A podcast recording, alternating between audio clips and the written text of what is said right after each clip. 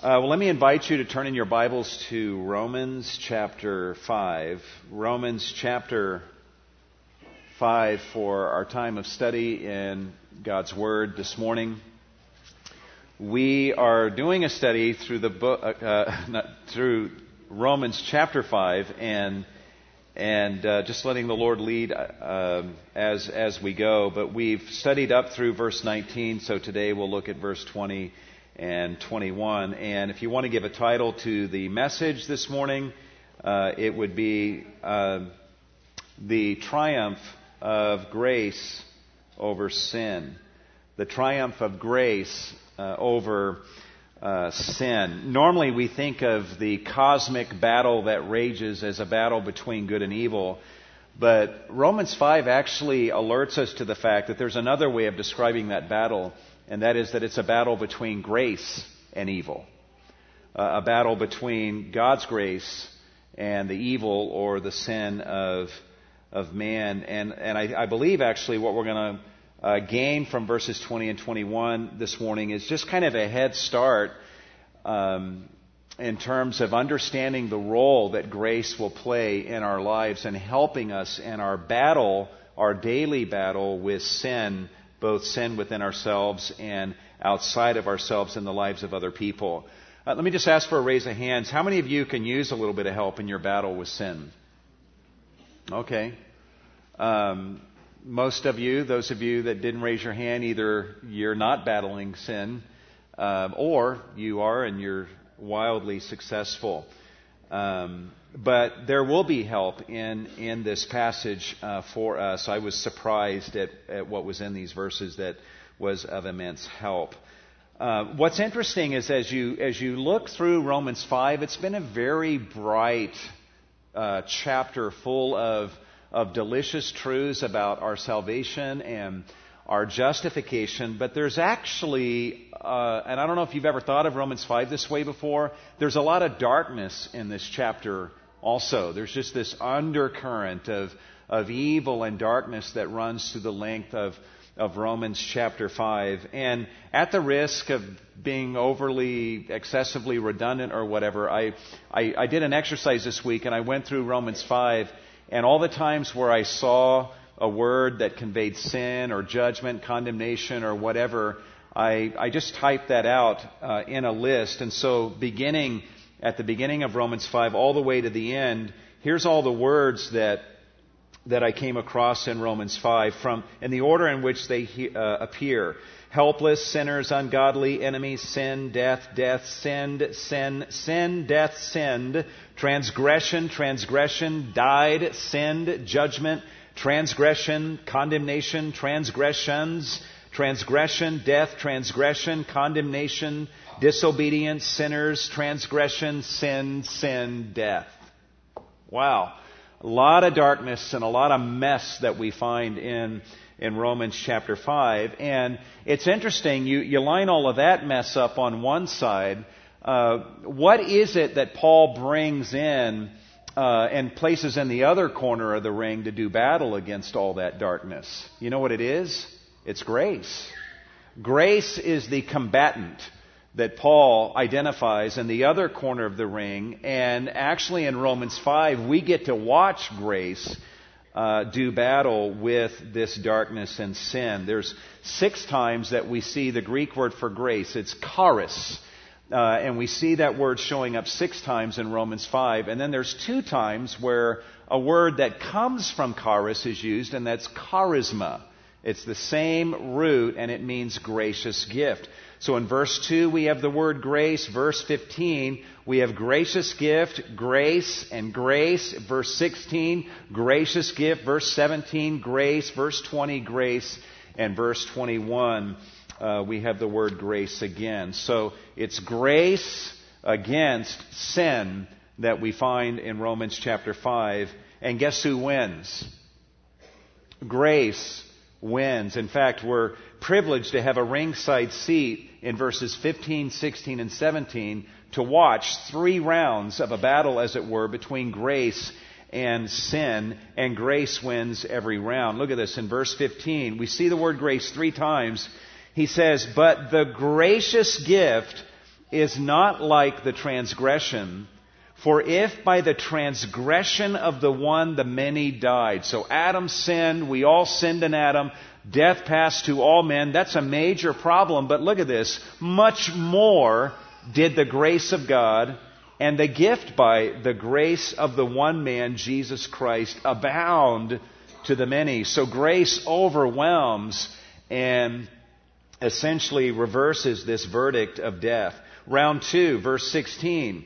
Uh, we see that the gift is not like that which came through the one who sinned. For on the one hand, the judgment arose from one transgression, resulting in condemnation. So Adam sinned, we all sin in Adam. Condemnation comes upon all men as a result of that. But on the other hand, the gracious gift, the charisma, arose from many transgressions resulting in justification. So we get this verdict of righteousness and forgiveness delivered by God that reverses the verdict of condemnation that is very ancient and deeply embedded in the human condition going all the way back to Adam. So grace wins again. Round 3, verse 17.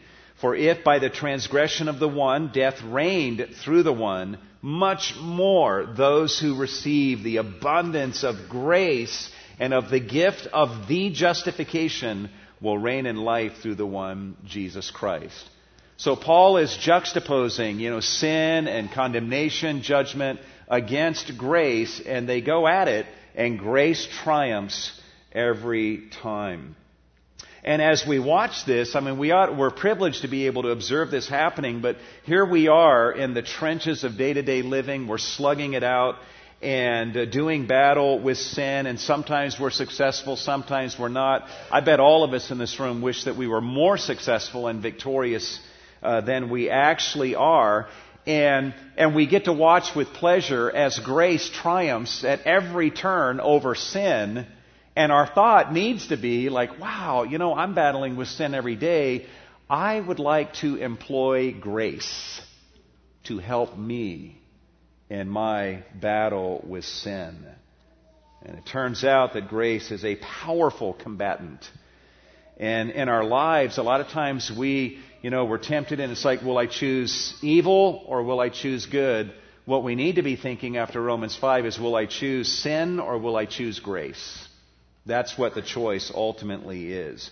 With the time we have, I want to share with you guys five thoughts that will help uh, you to allow God's grace to triumph over sin in your life, to bring the grace of God. We all have God's grace in our lives if we are believers in Jesus, but a lot of us are not employing grace as a tool in our sanctification and in our dealing with sin in ourselves and in others. So, five thoughts from verses 20 and 21 that will help us to allow God's grace to play a more active role in triumphing over sin in our life. And the first of these uh, thoughts is actually just embodied in the definition itself. Uh, go ahead and write this down. I want to spend just a little bit of time on this.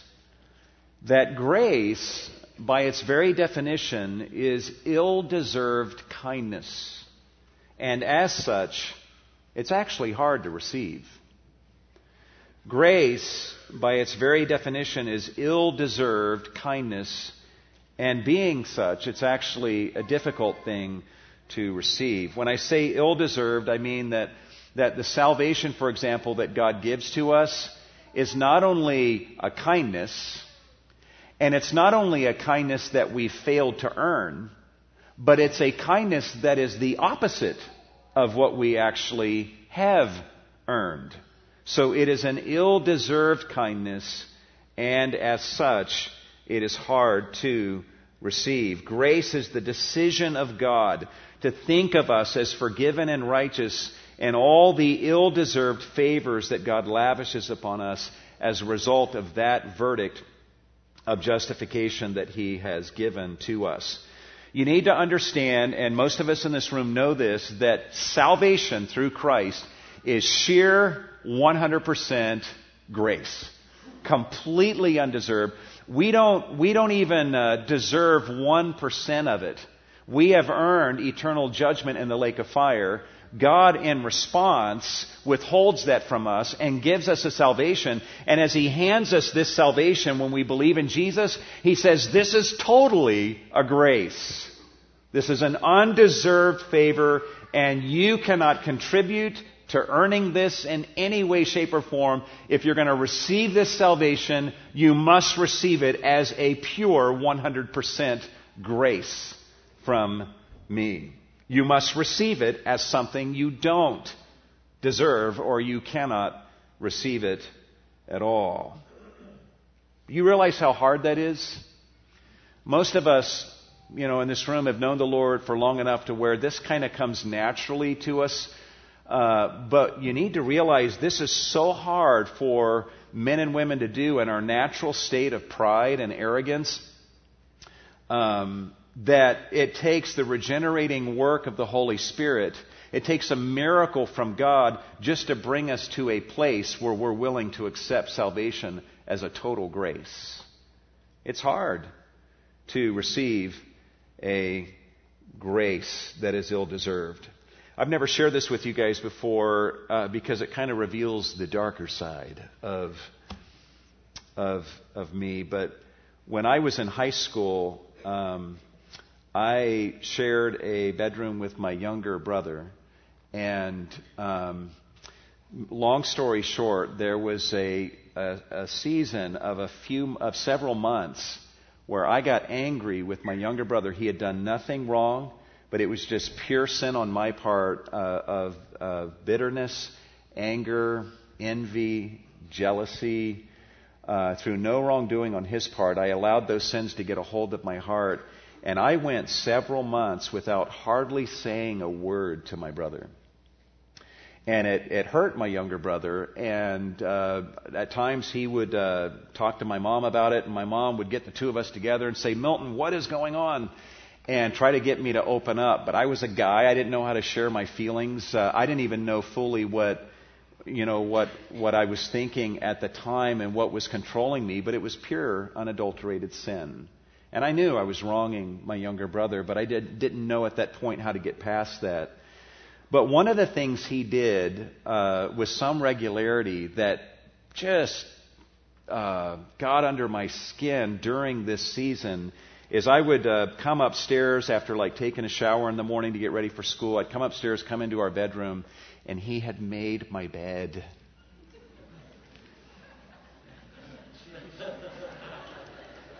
He did that uh, often, and I would walk in the room, and being in a sinful place, I just it would infuriate me, and I would want to just just grab the sheets and just mess them all up. I never did, but I just um, I'm telling you to receive that kindness from a person that I knew I was wronging was extremely difficult. In fact, it was impossible. And I knew that to actually receive that from my brother and to let that in, I knew that it would, it would ruin the, the, the sin and the hatred um, or the anger and all the sins that were reigning in my heart at that particular point. It's hard to receive an ill deserved kindness from somebody that you have sinned against when you know you don't deserve it. In fact, it's the opposite of what you have deserved. And it is all the more true with God. I love what John Stott says. He says, We, in our natural human condition, we cannot stand the humiliation of acknowledging our bankruptcy and allowing someone else to pay for us. We all know how hard that is, even on the human level. The notion that this somebody else should be God Himself is just too much to take. We, in our natural state, would rather perish than repent. We would rather lose ourselves than humble ourselves. And there's a lot of people that are on the long road, uh, the broad road to hell, for no other reason that they, they don't want charity from God. They don't want a salvation that they cannot contribute anything to. But to receive this grace, it's actually devastating. God's grace is devastating to our pride and to our arrogance. And God designed His grace that way. Uh, Rebecca Manley Pippert says this, and Hope has its reasons. God's grace is devastating.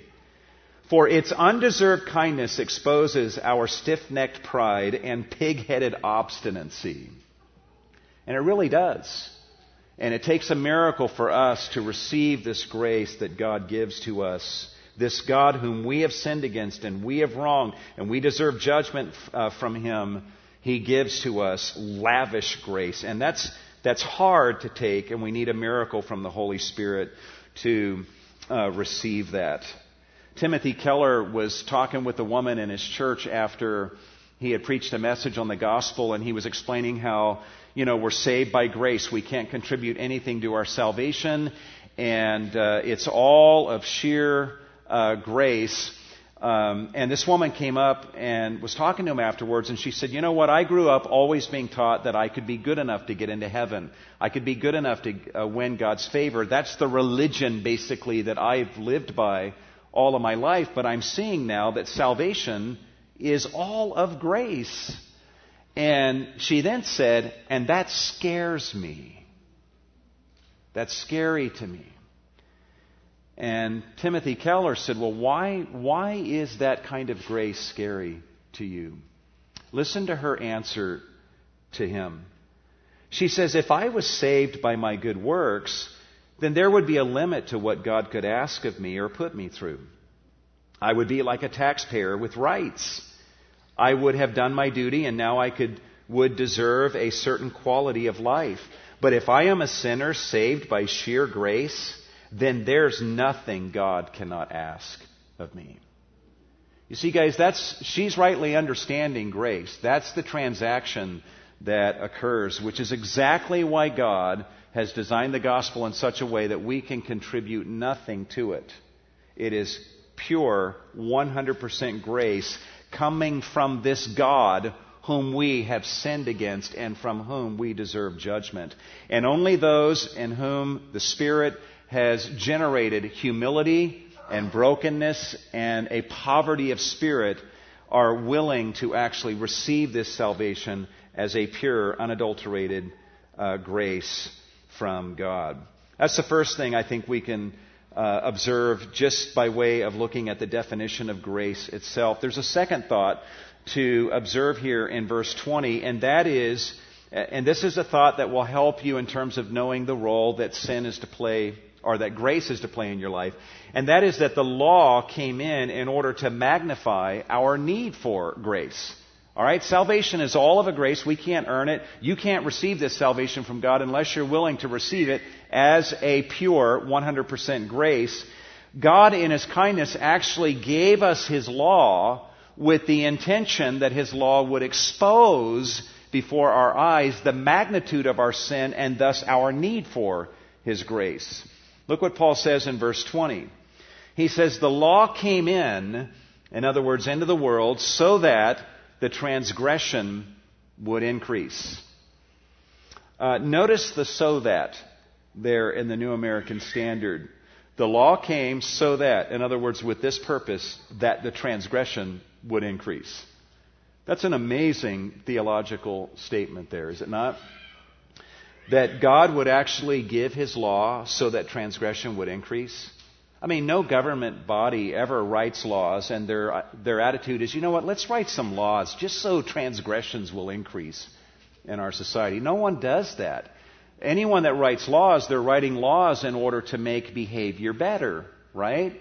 But there's different ways of looking at God's intention and giving us His law, but one of the angles is that God actually gave His law, sent it into the world, as it were, so that transgression or sin would increase. Now, what does Paul mean by that statement? Well, there's two ideas here. First of all, God gave his law in order to expose sin for the big ugly thing that it is. All right? Sin is big, sin is ugly, uh, and he gave us his law so that we would begin to see it as the big ugly thing that it is. In fact, Paul actually speaks of this effect of the law in chapter 7, verse 7 and following. He says, I would not have come to know sin except through the law, for I would not have known about coveting if the law had not said, You shall not covet.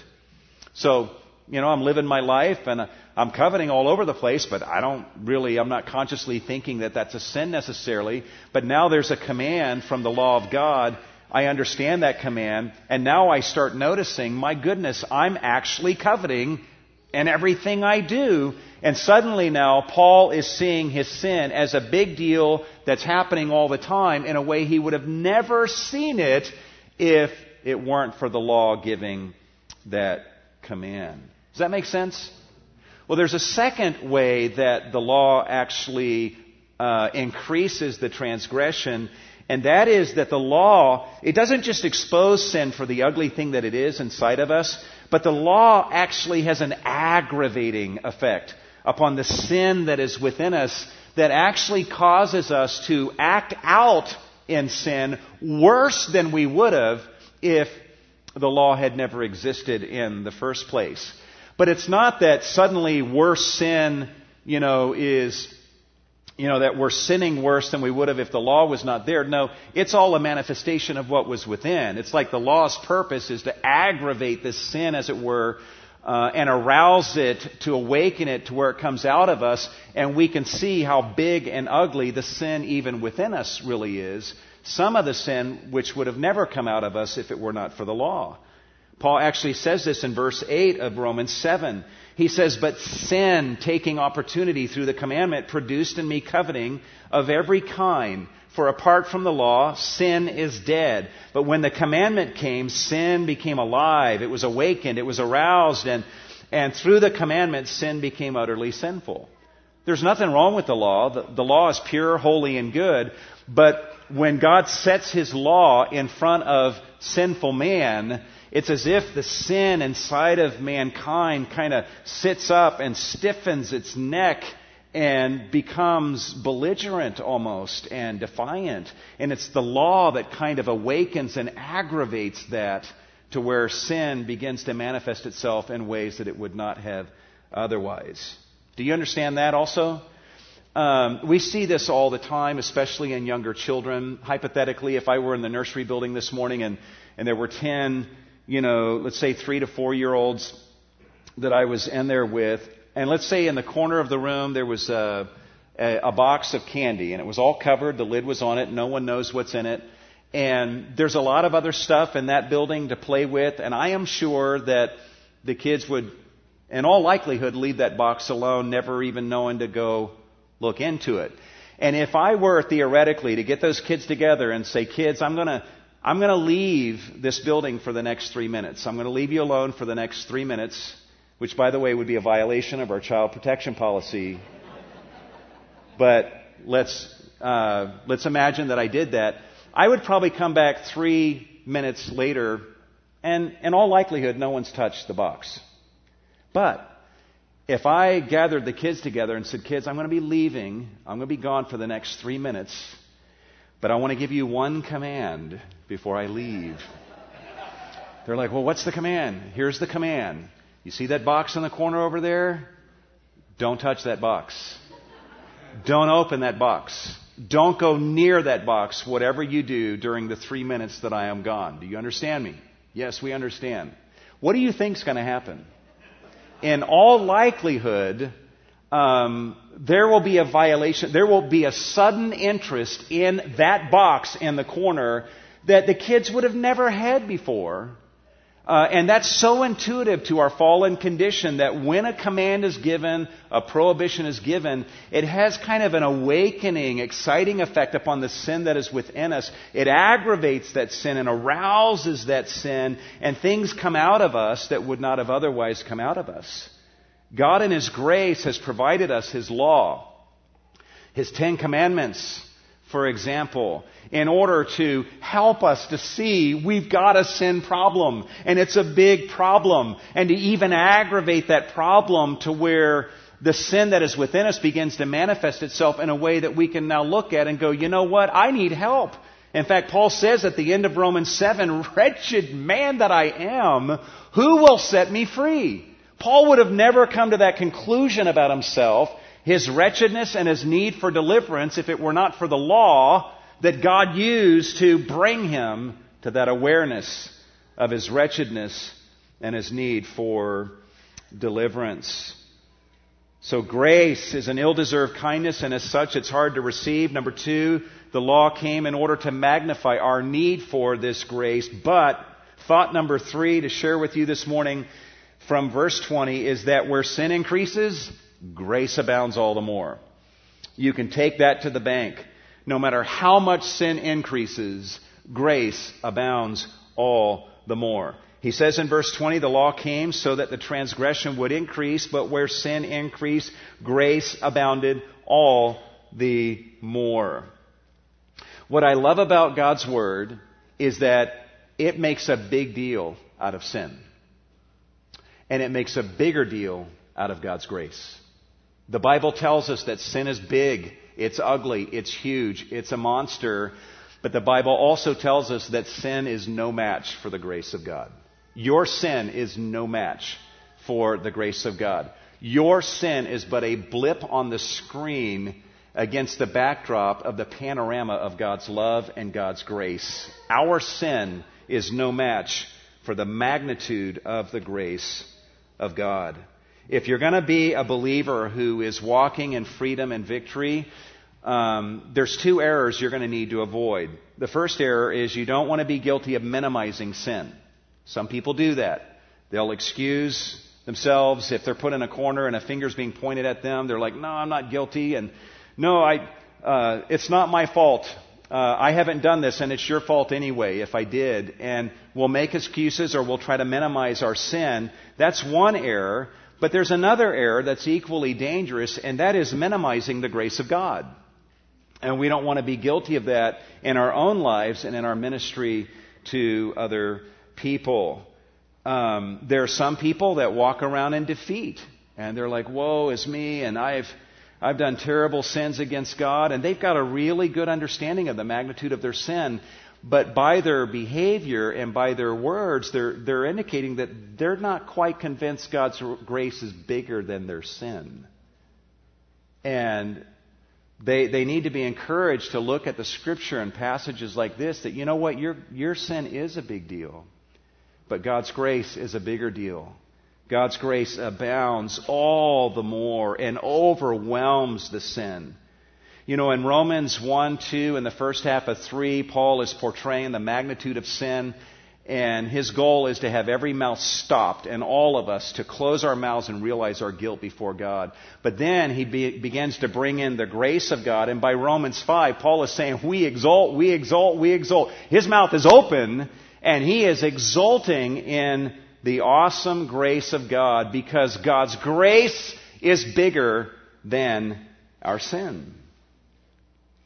There's got to be people in this room, a room this size with this many people who you're, you're laboring under this burden of, you know what, I, I can kind of understand God's grace for the sins of other people in this room and even for some of the sins that I've committed, but I, I've done some things, Pastor Milton, that I, I just have a really hard time believing that God has forgiven me for particular sins that I have committed.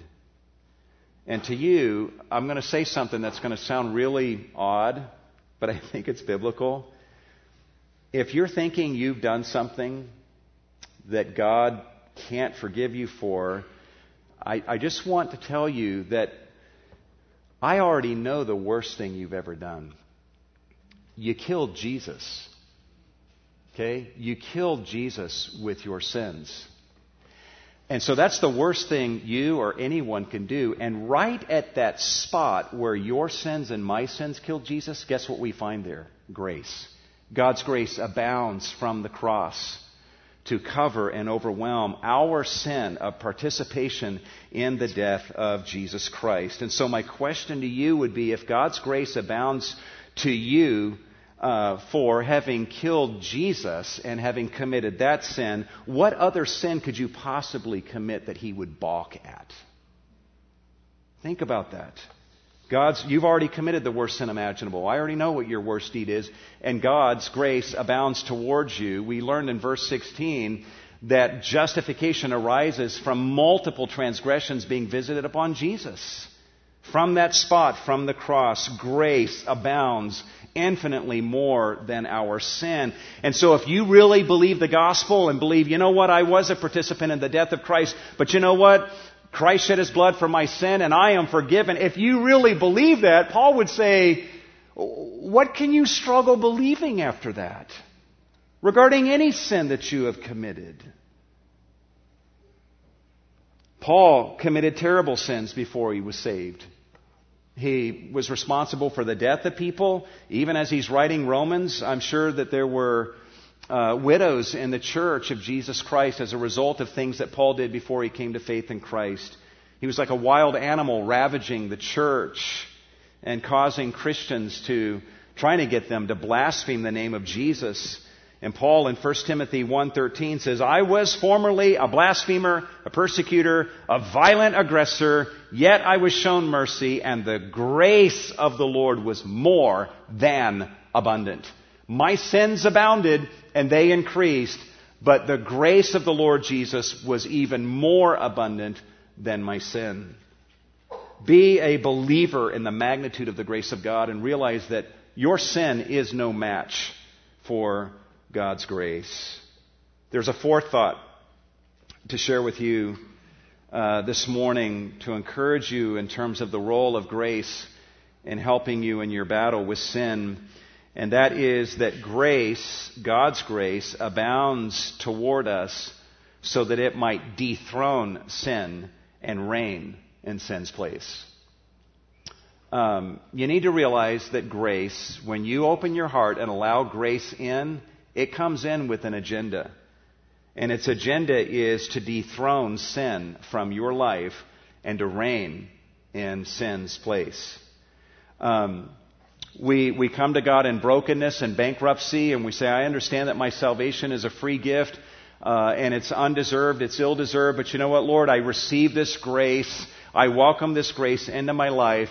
You, you, need to think about that almost before you do it because what, what we learn here in verse 21 is that when God's grace comes into the life of a person, it's not content merely to be received. It's coming to take over and to start calling the shots. It's coming into reign. Doesn't you receive grace into your life and and grace doesn't say, Oh, thank you so much for welcoming me into your life. I feel so honored and flattered that I'm in your life. And you know what? I'll just take my sleeping bag and I'll just sleep in the corner. Don't mind me. I won't cause any trouble. Uh, I'll just stay to myself. That's not what grace does. If you let grace in, grace says, I'm coming in to take over.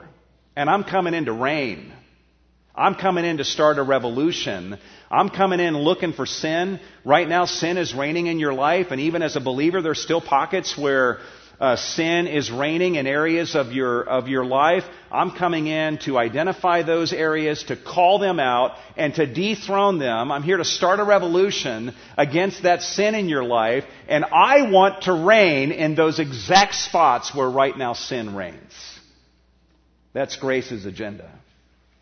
And you thought you were just receiving forgiveness. Well, when you receive grace into your life, you're getting a grace that is laden with an agenda, and that agenda is to take over, to start calling the shots, and to transform you. Paul says in verse 21, so that, think about this, go back to verse 20, the law came in so that the transgression would increase.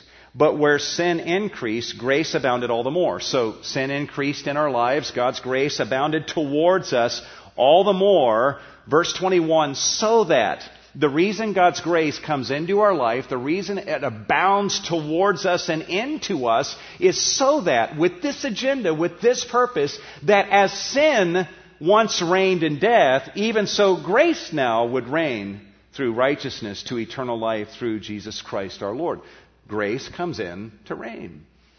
You know the passage, Titus 2:13, I believe, the grace of God has appeared bringing salvation to all men, teaching us, coaching us, instructing us to deny ungodliness and worldly lust and to live, I forget how it ends, soberly, righteously in this present age, looking forward to the appearing of Christ.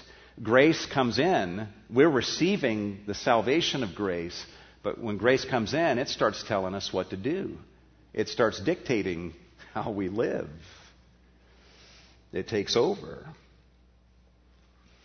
That is God's grace. It abounds towards us so that it might transform us, that it might search out and destroy sin in us, to remove sin from office, to throw that incumbent out, and to reign in its place over our lives. And I think that's what the woman talking to Pastor Keller was realizing. If I let this grace in, um, my life is going to dramatically change because grace has an agenda, and that agenda is to transform.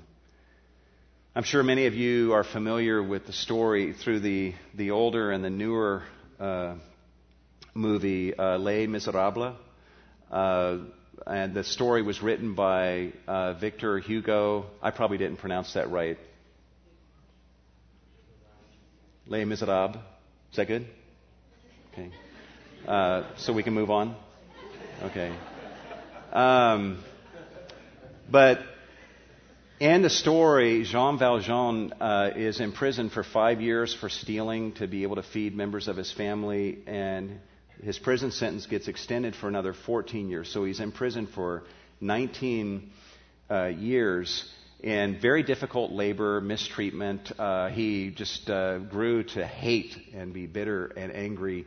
He gets released from prison, but he's got to carry this, uh, according to the book, this yellow uh, placard that that essentially identifies him as a, a convict or an ex-convict, and he has to show that essentially wherever you know he goes. And so the mistreatment continues, even though he served his sentence. He's identified as a convict. And so his treatment that he receives out of prison after serving his sentence uh, makes him even angrier and more, more bitter.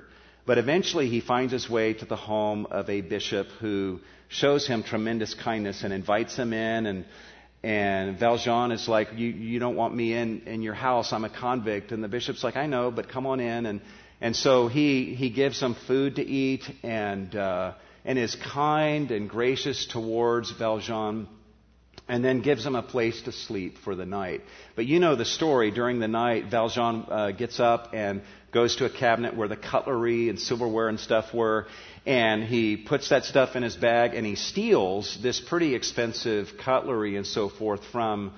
Uh, from the bishop. There's some candlesticks that are there, and he looks at them, but he doesn't take them. And then he steals off into the night. Well, as the story goes, he ends up being captured by the police. The police bring him back to the bishop, and um, and Valjean is before the bishop, fully expecting condemnation, totally expecting condemnation. But the bishop says, "No, I, I gave that cutlery to him. He can have it. I, I gave it to him."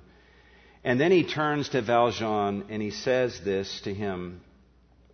Um, he says to Valjean, he says, Yes, but I gave you the candlesticks too. Why didn't you take them along with your cutlery? Now, go in peace. And by the way, my friend, you needn't come through the garden. You can always come and go by the front door. You know what? That right there is Romans 5, 1 through 11. Pure and simple. Um, you can have what you stole what, what did we do? We killed Jesus. God raised him from the dead and gave him back to us. And said, and by the way, you can have every spiritual blessing in the heavenly places. Uh, go in peace. You now have peace uh, with me. That's at the beginning of Romans chapter 5. By the way, my friend, we're now friends. We've been reconciled to God. And he says you needn't come through the garden. You can always come and go by the front door. In verse 2, we now have gained access by faith into this grace in which we stand. We're brought into the presence of God where we can come in and out. We can live in His presence forever. Well, in the written narrative uh, written by Victor Hugo, uh, Valjean is uh, bewildered by this kindness. He's not instantly transformed uh, by it. Uh, in fact, Victor Hugo says that Valjean could not have said at that moment whether he was touched or humiliated. He's not sure yet. In fact, he robs another kid after that incident um, just out of habit. But as he takes more time to really ponder this grace, this withholding of judgment and the lavishing of grace upon him from this bishop, that grace begins to take root in his heart and it begins to accomplish a change in him. But Valjean, you know, there's a part of him that rises up in resistance against it. And Victor Hugo describes this going on in Valjean's mind. He says, in opposition to this celestial kindness, he, Valjean, summoned up his pride, the fortress of evil in man. He dimly felt that the priest's pardon was the hardest assault, the most formidable attack he had ever sustained. Guys, this is a man in the story who's endured horrible treatment, and yet this act of overwhelming kindness and grace from the bishop is the hardest assault the most formidable attack he had ever known. And he also realized that if he yielded to this grace, if he let it in, he would have to renounce the hatred with which the acts of other men had for so many years filled his soul, and in which he found satisfaction. He knew that at this time he must conquer or be conquered. So here he is with this dilemma. Am I, am I touched? Am I blessed? Or am I humiliated? And and this, this grace is trying to get into him, and he's resistant to it. And a part of him's wanting to set it aside and say, No, I can, I can earn my way back. And he's not wanting to receive that grace, but he knows if I receive this grace, it's going to change everything. This grace is going to, it's going to ruin my hatred. It's going to ruin my bitterness. It's going to wreck, it's going to devastate this hatred, bitterness, and anger that I've been finding satisfaction in. I'm going to have to let these things go because the grace will dictate that I let them go. Grace wants to reign as king in the hearts of anyone who receives God's grace. It's coming in, says, I'm calling the shots from here on out. And, and, and trust me, guys, grace calling the shots, who would you want to call the shots but grace?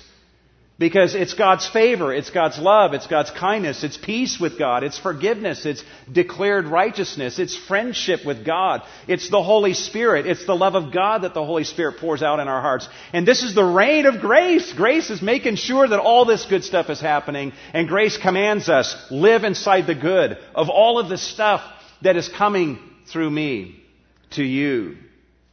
But grace goes beyond that. And as you're living in the good of that, someone wrongs you and you're like, uh, I want to retaliate.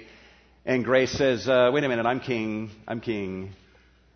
Respond with grace and forgiveness. Give the same grace that you have received. And grace starts calling the shots. But what would you rather be ruled by? This grace? Or by this tyrant of sin that ruins and destroys and, and, and brings heartache and pain and brings the sword to, to households. What, what a terrible idol sin is. And grace comes into our life and it's it's looking for pockets of sin, and its agenda is I want to reign wherever sin is reigning. Guys, just let grace in. Receive the grace of salvation. Then when grace comes in, let it rule. Let it rule. Where pornography is right now reigning in your life, let grace take the position there and, and call the shots. Let grace, let God's grace take care of you and reign rather than sin that destroys.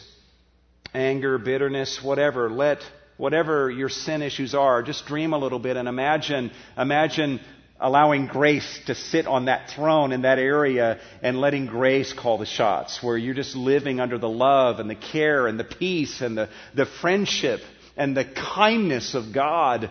And that, that's what you're being ruled by rather than by sin.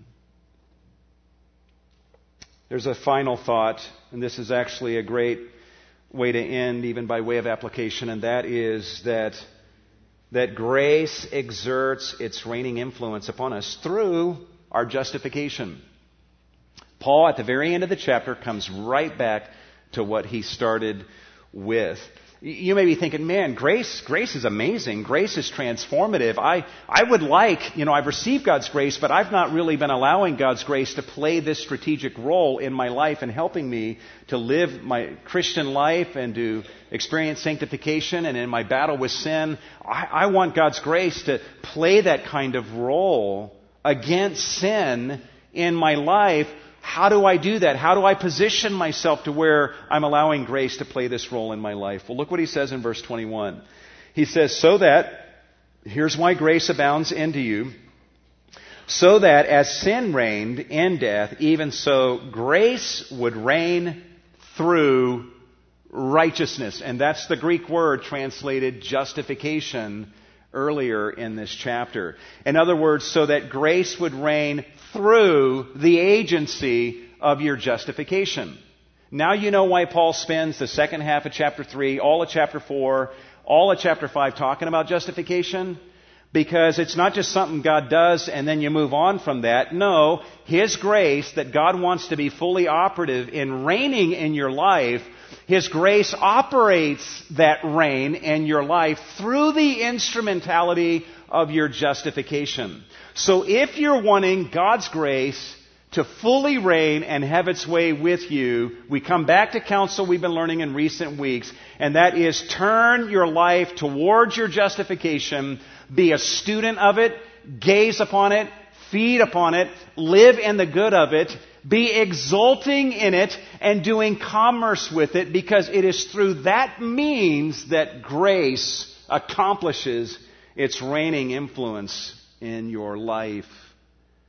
And he, grace does this. He's personifying grace as a person in a sense, but grace accomplishes this through eternity. We'll be staring at our justification uh, for all of eternity. It takes us into life rather than death, and it goes on forever and ever. And now here's the ultimate person that grace is just an embodiment of, and that is the Lord Jesus Christ. And he ends this glorious chapter on justification by pointing our attention to him. He is the source of this good. And if grace is reigning in our lives, that means grace or if Jesus is reigning. Jesus Christ, our Lord, is reigning. Allow Him to have full reign and full sway in your life. It is through Him and through your justification that grace accomplishes its mighty reign. Let me ask you to bow your heads. We're going to pray in just a moment. Would encourage you to give as the Lord leads you to give. If you're here today and you've never received this grace, maybe you're trying to get to heaven by your own good works, God says, listen, put that down. Your righteousness is filthy rags to me. Not interested. I am so unimpressed with your righteousness. Just set your righteousness down, run away from it, and run to me and take the righteousness that I'm giving out for free. And if you've never done that, just right where you're seated, just call on the name of the Lord. Calling upon Jesus to be your Lord, your Savior, and your righteousness. And welcome this grace into your life and saying, God, I receive this forgiving, saving grace, and I'm allowing it to come into my life to reign and to start calling the shots. I've been ruled by sin long enough. I want to be ruled by grace. If you're a believer, grace is a powerful champion, and we are able each day the blessing of employing it in directing us each day and using grace in our battle with sin that it might reign where sin once reigned. Father, we thank you for your word and for what you have spoken to us today. We deserve you to speak in judgment, but instead you speak in grace. Lord, your grace is so phenomenal. It's so amazing. And you've spoken so kindly to us today. Where our sin abounds, you say, listen, I got, I got more grace than you got sin. My grace will abound infinitely beyond any, any sin you can come to me with. That's how big your heart is and how awesome your grace is, Lord. Help us to to see your grace for what it is and to live in the good of it and then to be an embodiment of this grace towards others also. Lord, thank you for this opportunity to give of our offerings to you uh, and for allowing us the privilege of abounding back to you through our giving. To you, who have abounded towards us in grace. Do much with what we give for the glory of Jesus. In his name we pray. Amen.